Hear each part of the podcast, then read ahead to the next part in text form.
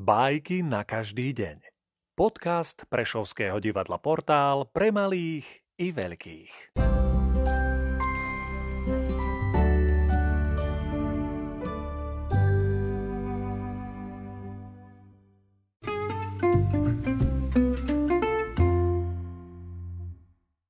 Jean de la Fontaine Líška bez chvosta Kmotrička líška, prefíkaná až až, neušla pred ňou sliepka ani zajac.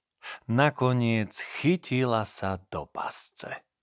A hoci šťastne vyklzla z nej, ostalo v pasci dačo z krásnej panej. Už sa viac svojim chvostom nechvasce. Navždy oň prišla – a dni hamby plynú a tak nasneme líšok vyhlási. Náš chvost je na príťaž a hneď vyzve k činu. Čo máme z takej čudnej okrasy, keď ňou len zametáme všetku špinu? Ak veríte mi, chvost si rýchlo otneme. Veľmi si vážim vašu bystrú hlavu, povedal kto si z davu. Len najprv obráťte sa.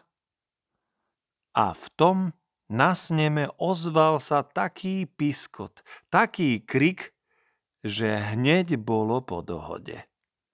Kmotričku neposlúchol nik. A líščí chvost je stále v móde.